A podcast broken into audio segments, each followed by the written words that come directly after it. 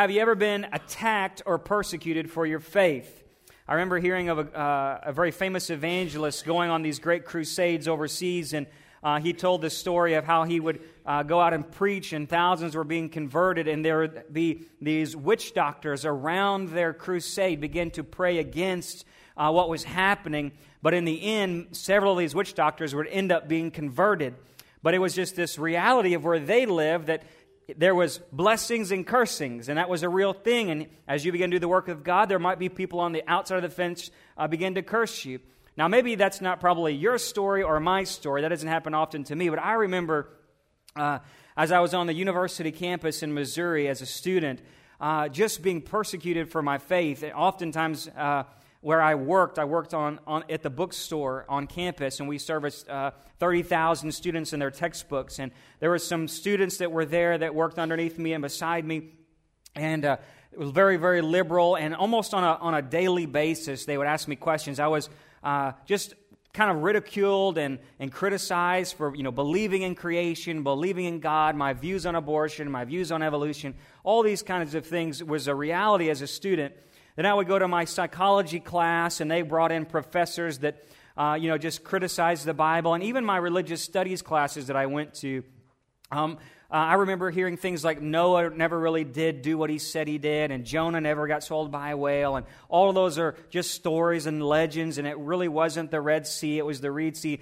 And all these professors would speak this, and it was a constant battle of faith uh, to come out of that campus which is a very liberal campus in Missouri, and have the understanding of God and who He is.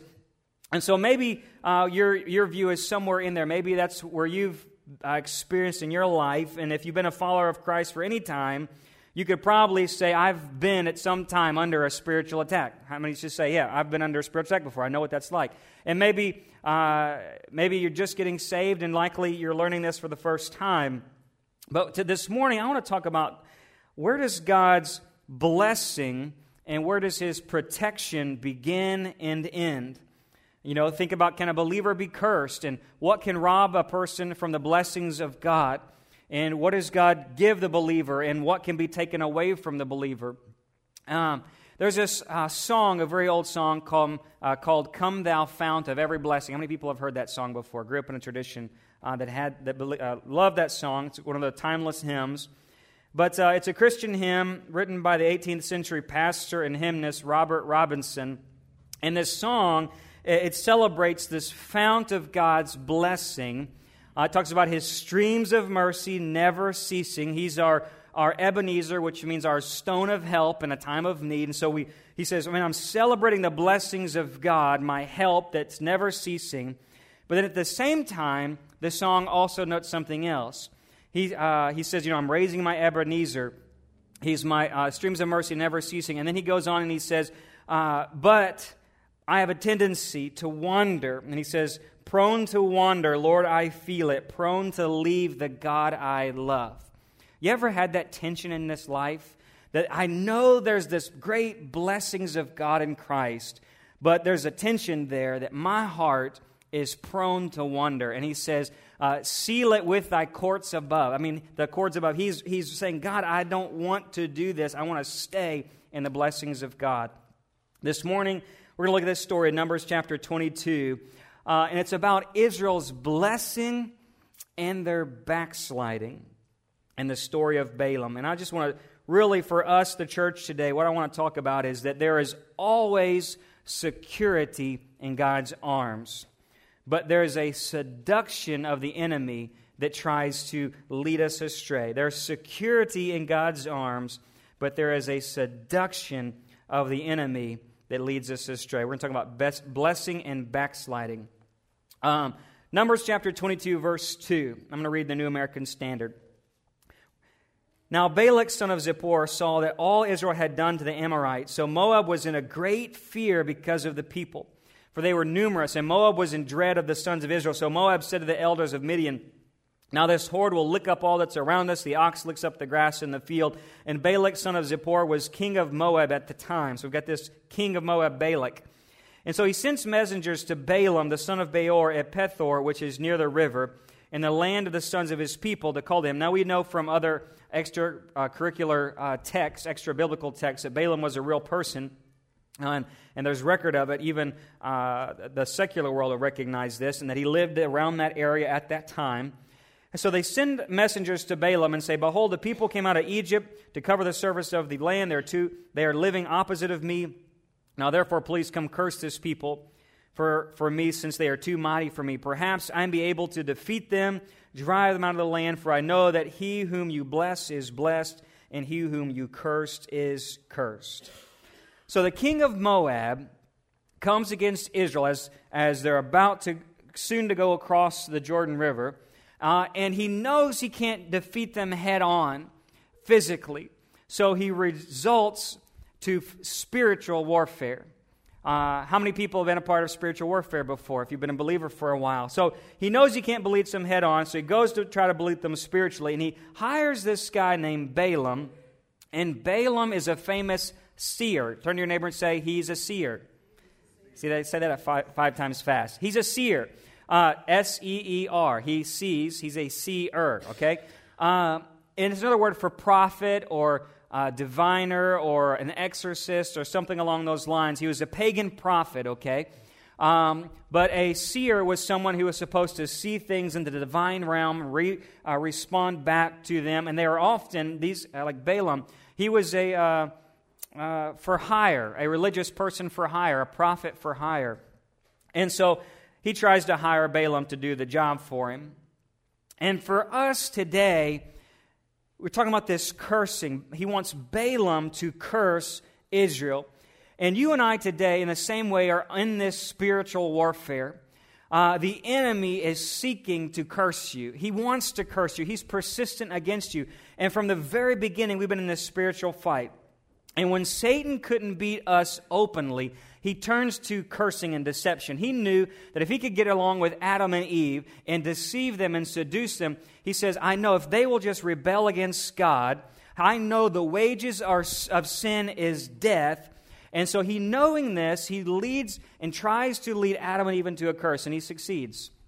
And he knows that today, hey, we're, we're, we're cursed. Uh, I want to, we're going to be destroyed outside of God.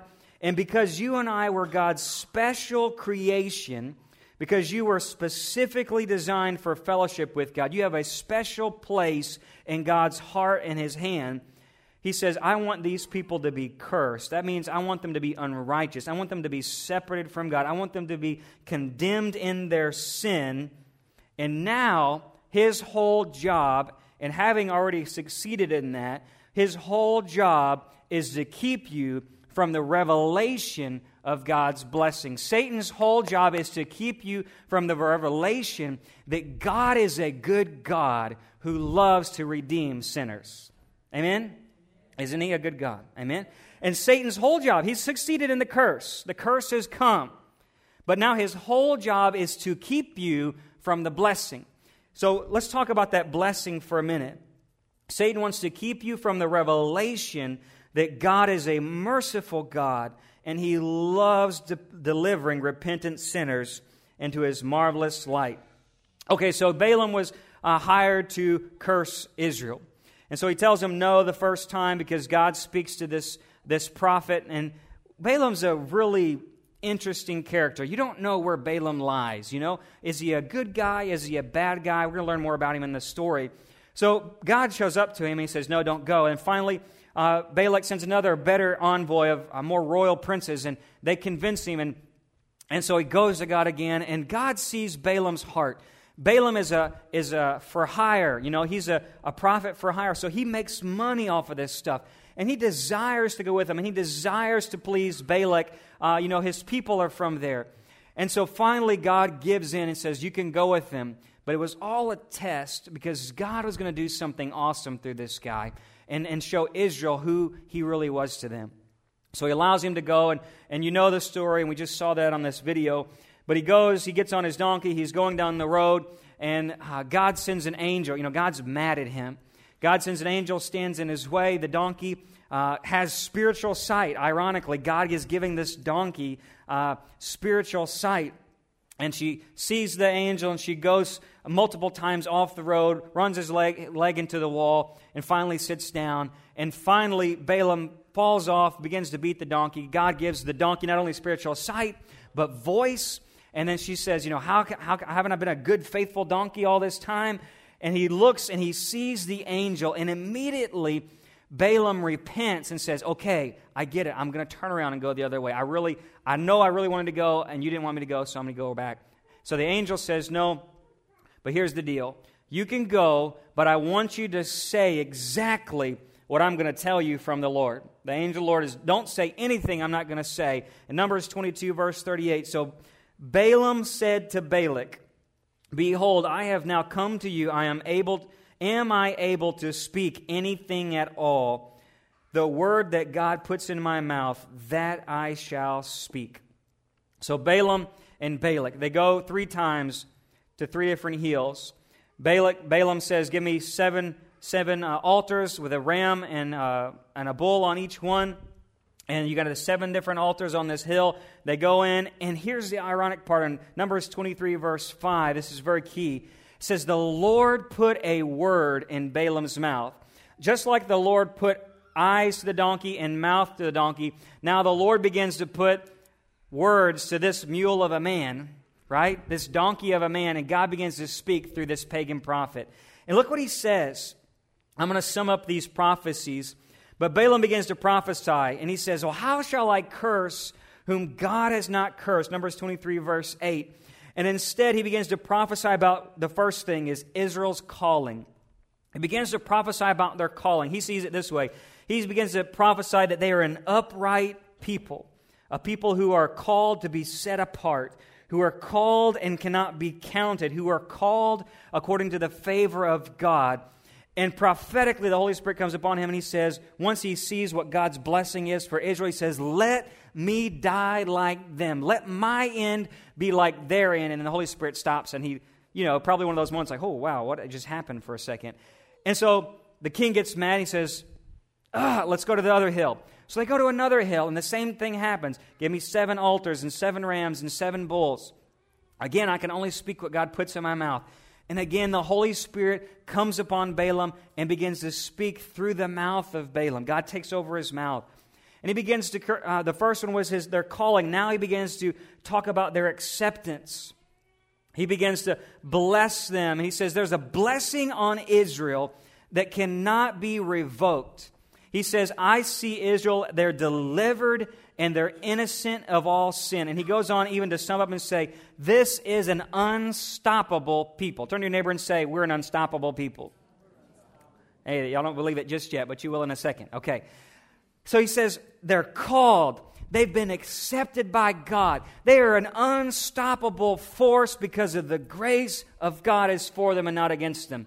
And so the king gets even more madder, shocked and upset. He says, I'm going to try one more time. He takes him over to another hill, even to a barren place. Don't you know sometimes the enemy likes to look at your barren places to begin to condemn you, pull things out of your life and say, I know where you've been, I know what you're going through, I know where you were takes him to a barren place on this hill. And again, here we are again. And the Lord put a word in Balaam's mouth. And so, chapter 24, verse 2, and Balaam begins to see the glory of God. And he sees a promised dwelling place for Israel. He sees their future king. This king is going to be like a lion. He's going to have an exalted kingdom. Numbers 24, verse 9. And this, this guy is angry now. And so he rebukes Balaam. He tells him to leave and go back home. And as he begins to leave and go back home, a fourth time the Holy Spirit comes upon Balaam in a vision of God. And he says, I see a star. I see a ruler coming from Jacob. He's going to have dominion. He's going to destroy all of uh, Israel's enemies, including your kingdom, Moab, and they are going to have total victory. Now, that's some awesomeness. I don't know about you, but when God begins to do that uh, for Israel, now think about this for us, the church, okay? Think about this for us, the church. The enemy is persistent against God's people. I don't know, again, if you've been a Christian from any length of time at all, you're going to note real quick the enemy is persistently against God's people. If he can't try to get you on one hill and one place in your life, he's going to go to another hill and try to get you. The Bible says in Peter that he's a roaring lion seeking someone to devour. If he can find your weakest moment, if he tries to go to your barren places and condemn you from your past, you guys had 40 years in the wilderness. You guys failed God. You were no good. You turned your back on God. Look what you've been through. How can God even love you? And it begins to think that enemy knows where to come against you. Amen? You with me this morning? He knows what to find in your past. He's trying to scare you. He's on this side, and he shows up on that side. And if it's not your car breaking down today, it's your bills getting passed to tomorrow, or it's your kids rebelling on this side, or if it's this family drama today, it's another family drama tomorrow. The enemy is always on the attack. I mean, know what I'm talking about today. He's there. He's in the world. He's seeking you to devour. Why? Because you are special to God. There's something about you that God loves and sees. And even though you've rebelled against Him, even though time and again you were no good and you were lost in the slavery of sin in Egypt, He was willing to sacrifice His Son's blood, the Lamb, part the waters from you. And even when you rebelled in the wilderness, He kept guiding you and guiding you. And it's a wonder that you're even here today alive. Amen? And yet the enemy sees that God is that patient with you, He's long suffering with you. But he wants to destroy you because you are something special to God. Now, here's this story. I love this is one of my favorite stories in the Old Testament because one, it's just so outlandish. But here's what it any Israelite would have understood this, and I'm not reading in the King James today for a reason because it doesn't say donkey for those of you who grew up in church, okay? I'm, I'm, I'm saving you that in the modern context. But for an Israelite to read this story, they would have understood one thing who's the real donkey in this story? It's Balaam. Balaam, in a sense, is getting called a donkey by God. And I think that's just funny. You know, God has a sense of humor. Because if God can open the blind eyes of this so called seer. He's supposed to see, but it wasn't him who saw, it was the donkey who saw, right? And now he's beginning to see the glory of God as the Holy Spirit begins to take him over. He begins to see the Almighty. How many know that God can open the blind eyes of people, right? And so, not only is he opening the blind eyes of this so called seer, he begins to open the dumb mouth of this pagan prophet. So not only did he open the donkey's mouth, he begins to open Balaam's mouth. How many know that God can begin to use your enemies to prosper you? God, God has a sense of humor. He often turns what the devil meant for evil into good, and that's what he does here. So if God can make a donkey talk, he can make a Balaam talk. That's what God's teaching us today. And in the other sense, he begins to turn what the enemy's curse was, and the enemy decided wants to curse him every curse was turned into a blessing. Now he gives, opens the blind eyes, he opens the muted mouth, and he begins to turn the curse into a blessing. God is in the same business of doing that for his church today. Anything you're going through in your life, there might be cursing of the enemy. There might be opposition against you. There might be blind people trying to give you direction. There might be people who have a dumb mouth speaking falsehood over you. Or maybe there's just the enemy has come against you on all sides. God is in the business of blessing his people. Somebody say amen. Let me give you the four things that applied to them that apply to us. Because Israel was called, they were accepted, they were rewarded, and they had a victory. And just like Israel, you and I are also called by God. The Bible says that we are set apart just like them according to his purposes, that we are grafted into that calling with Israel. And the Bible says that you and I are made righteous through the new covenant of Christ. And just like what Balaam saw when he said, I see these called people, he says, I want my end to be like their end. Let me tell you, church, you've got a good end in store with Jesus. The world, uh, whether when they have a revelation, if God would open their eyes and just like Balaam to see, we would know that our end is glorious. My end on this earth is going to be glorious. My end on this earth is going to be victorious because I win. I'm called in Christ according to his purposes. Romans 8 28. And we know that in all things, everybody say all things. All things God works for the good of those who love him and have been called according to his purpose. God has designed you to become like Jesus Christ. He's given you the same glory as him, the same calling as him. And just like Israel was called by God and has a better end than all the rest of this world, you and I today as well. We have got a better end than all the rest. Is that true? Amen. Number one, you're called. Number two, you're accepted. The Bible says in Romans 8 1, there's no condemnation for those who are in Christ Jesus. 2 Corinthians 5 tells us that God made him who knew no sin be sin on our behalf that we might become the righteousness of God in Christ. And once uh, Colossians tells us that we were once alienated in our minds, always going to this wicked deeds and, and ignorant to the things of God, but now God, through the death of Christ, has reconciled us. You know what reconciled means? It means that God has changed your status from enemy to a friend of God through Jesus Christ. You have been accepted. Church, I want you to get this in your head, just like the word we had earlier today. God is accepting you. He's accepting you not because you're good enough, not because you deserve it, but because He's changed your status to be just like His Son, Jesus Christ.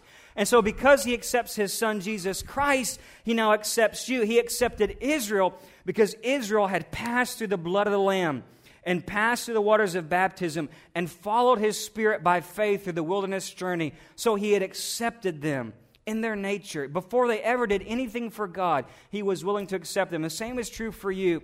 God has called you according to His purposes in Christ Jesus. If you love God, He's accepting of you. He's uh, uh, catering to you. He's calling into you uh, to come into Him.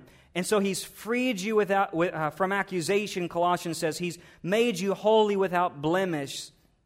And because of that, he's reconciled you. You're called you're accepted, and you've got a reward. Their reward, Balaam begins to prophesy in the last two. He says, Man, I see a kingdom for them. I see a, a place of prosperity for them. I see a, a, reigning king over them. And we, in this new age that we're in through the, the church, we know that Jesus came as our reigning king. He has come to open up blind eyes. He's come to proclaim the year of God's favor, to preach good news to the poor, and all the things that he said he came to do, he did. Amen? And so this great king has come, and now he says, The kingdom of heaven is at hand. You and I, so many people want to look at this and say, all right, God's blessing. How do I live in God's blessing? Do I get a new car? Do I get money? Do I get all these things and material possessions? That's not what we're talking about today. We're talking about a spiritual place of blessing.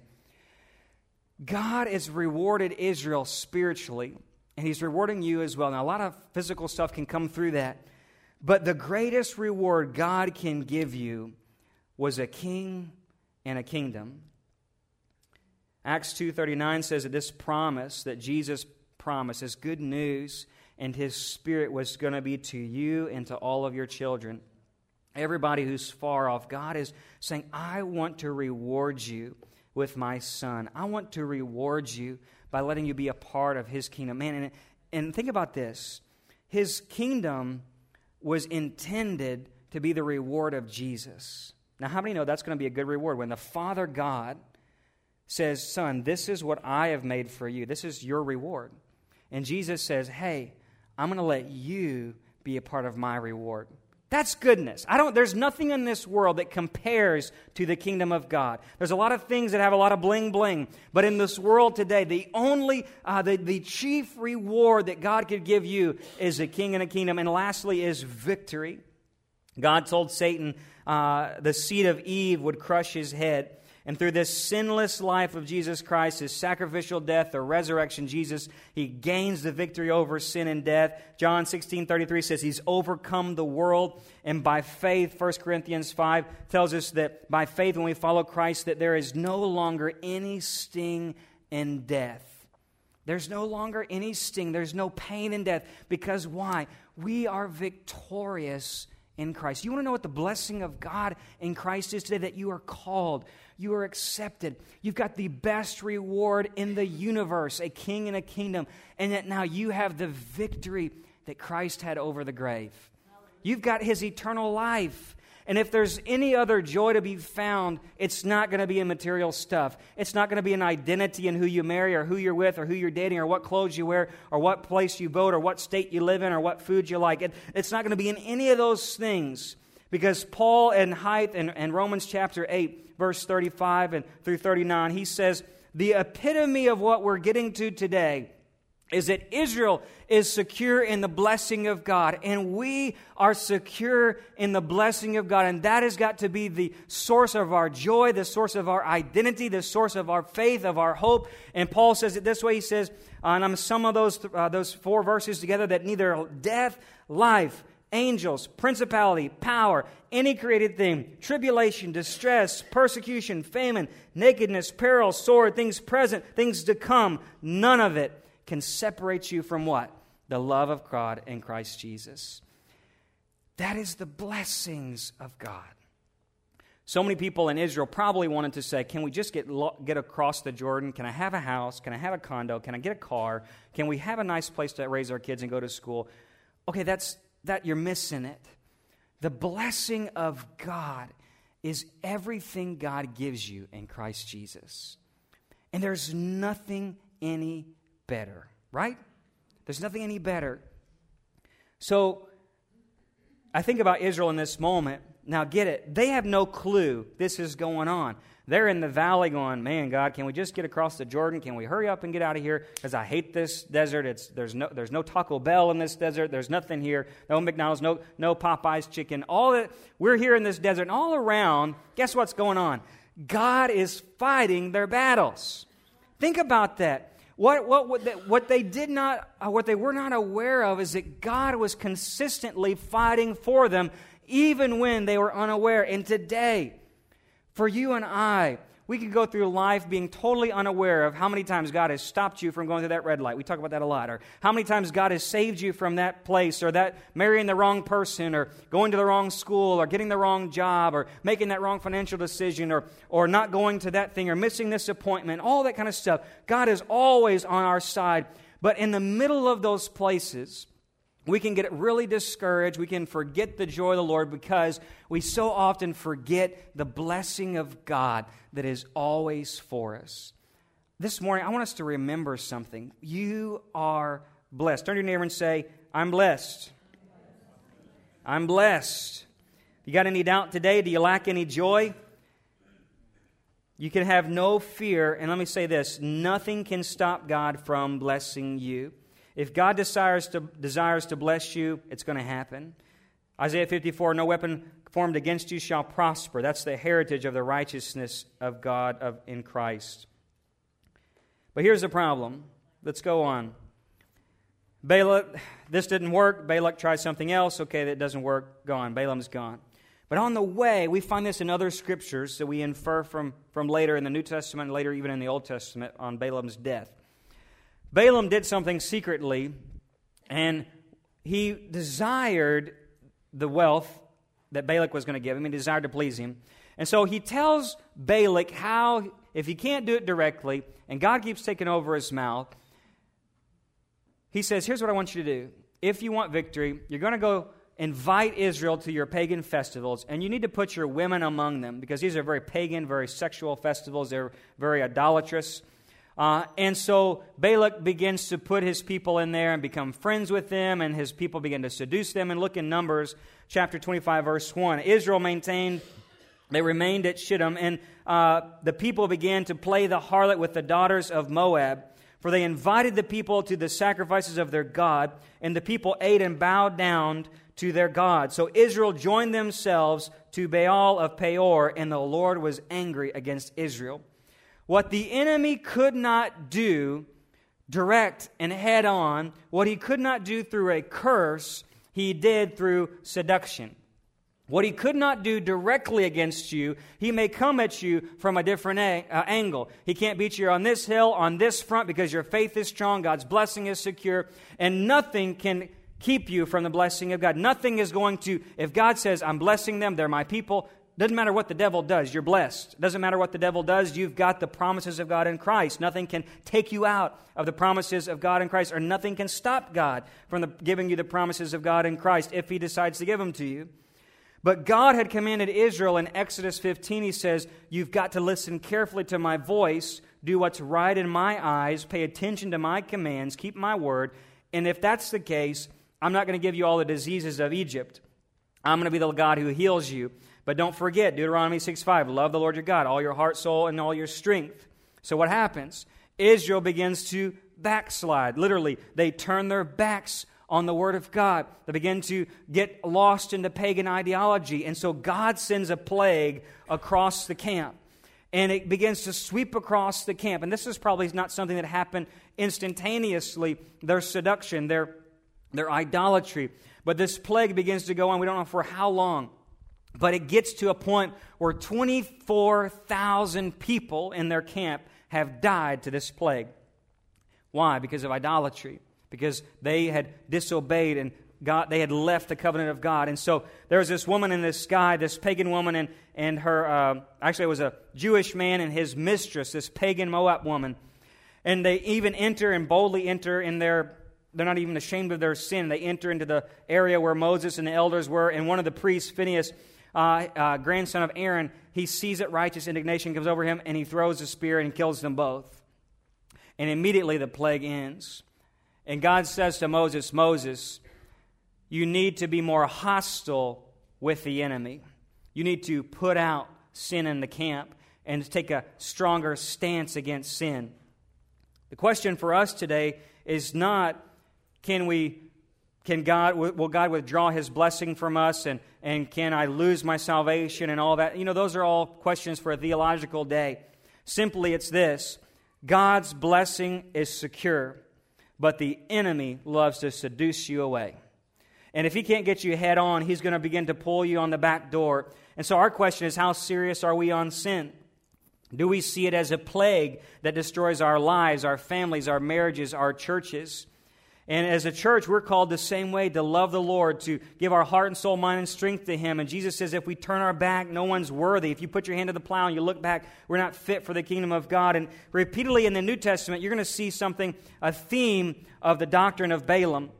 And over and over again, uh, he says that uh, God is warning the church in the modern age and in the end times. He says there's going to be, just like there was for Israel, this destruction, this seducing of Balaam. It's going to be happening in every generation. No doubt it's happening here today in our community. For instance, 2 Peter chapter 2, he, Peter begins to warn. He says, Hey, guys, there's going to be false teachers that come in your church. There's going to be people who indulge in evil pleasures in the daylight. They're not even going to be ashamed of their sin. He said there's going to even be people come and they're going to eat in your church. They're going to take communion with you. And they're going to be secretly trying to pull out your young Christians. They're going to make friends with the new Christians, the new converts. They're going to pull them into their clubs and their cliques, and they're going to secretly pull them out of the church. And he says there are going to be people coming to your church trying to preach, and they just preach because they want to earn some money and they secretly do wrong. That's going to be one way Balaam's going to come into your church. He says in the last days, Jude chapter or Jude verse 10 through 12, he says there's going to be false brothers that come in. They're going to hate people in your church. They're going to deceive other people in your church. They're going to rebellious against authority in your church. They're even going to take communion with you at your church. But he says, guess what? Be aware. They're going to be false brothers like these Balaams come in. They're going to be like a dangerous reef who can shipwreck you and shipwreck your church. And the way you'll know is that they'll only care for themselves, and what they do in your church will produce no fruit in other people. And then in Revelation, we see it again. Revelation 2.14, Jesus begins to tell the church of Pergamum, he says, There's those, that while you've been a faithful church in the city of Satan, and you've held true in these last days, he says, There's some in your church who've held to the teaching of Balaam. They've compromised with sin, and so doing, they've caused others to stumble. In a sense, they've been abusing the doctrine of grace. They've been weak on sin, hyper on grace. This is still true today. Look at what this is. And if I give you three things to take home, the temptation of Balaam today is number one, distort the truth. For a church, Satan, if he can't come, uh, church, if Satan can't come against us head on, like a lion, Warren Wiersbe says he's going to come as a serpent. He's going to come in the back door of the church. He's going to try to distort truth among the people of God. He's going to nullify the grace. He's either going to say, hey, you need to go this legalism and don't worry about the grace of God. You've got to earn your salvation. Or he's going to abuse the grace of God and say, hey, go ahead and go for loose living. It doesn't matter if you're married or not. It doesn't matter if you, you watch that or not. It doesn't matter if you say those words or not or do this or that or not. God loves you. His grace is for you. God, everything's going to be okay. There's one doctrine. It's distort the truth. The second thing Balaam would use today is this is compromise with the world. That's the fail to be separate from sin, to compromise and cause ideology and immorality, uh, ideology of immorality to come into the church. And number three, it's lazy and zeal. It was the zealousness of that priest who came against sin that stopped the plague. It's a zealous church who is for the things of God and say, God, we're not happy with the status quo. God, we're getting back in our prayer closets. Lord, we're getting in our war rooms. God, we're getting back into the Word. We're teaching our children the Word of God. We're standing against sin. Yeah, we're going to be relevant to a culture. Yeah, we're going to be able to reach out and, and reach those that are hurting and broken. We're going to be having a, a voice with our community. But God, we're going to be zealous for the Spirit of God. We're going to be zealous for the Word of God. We're going to stand against what we know to be sin today.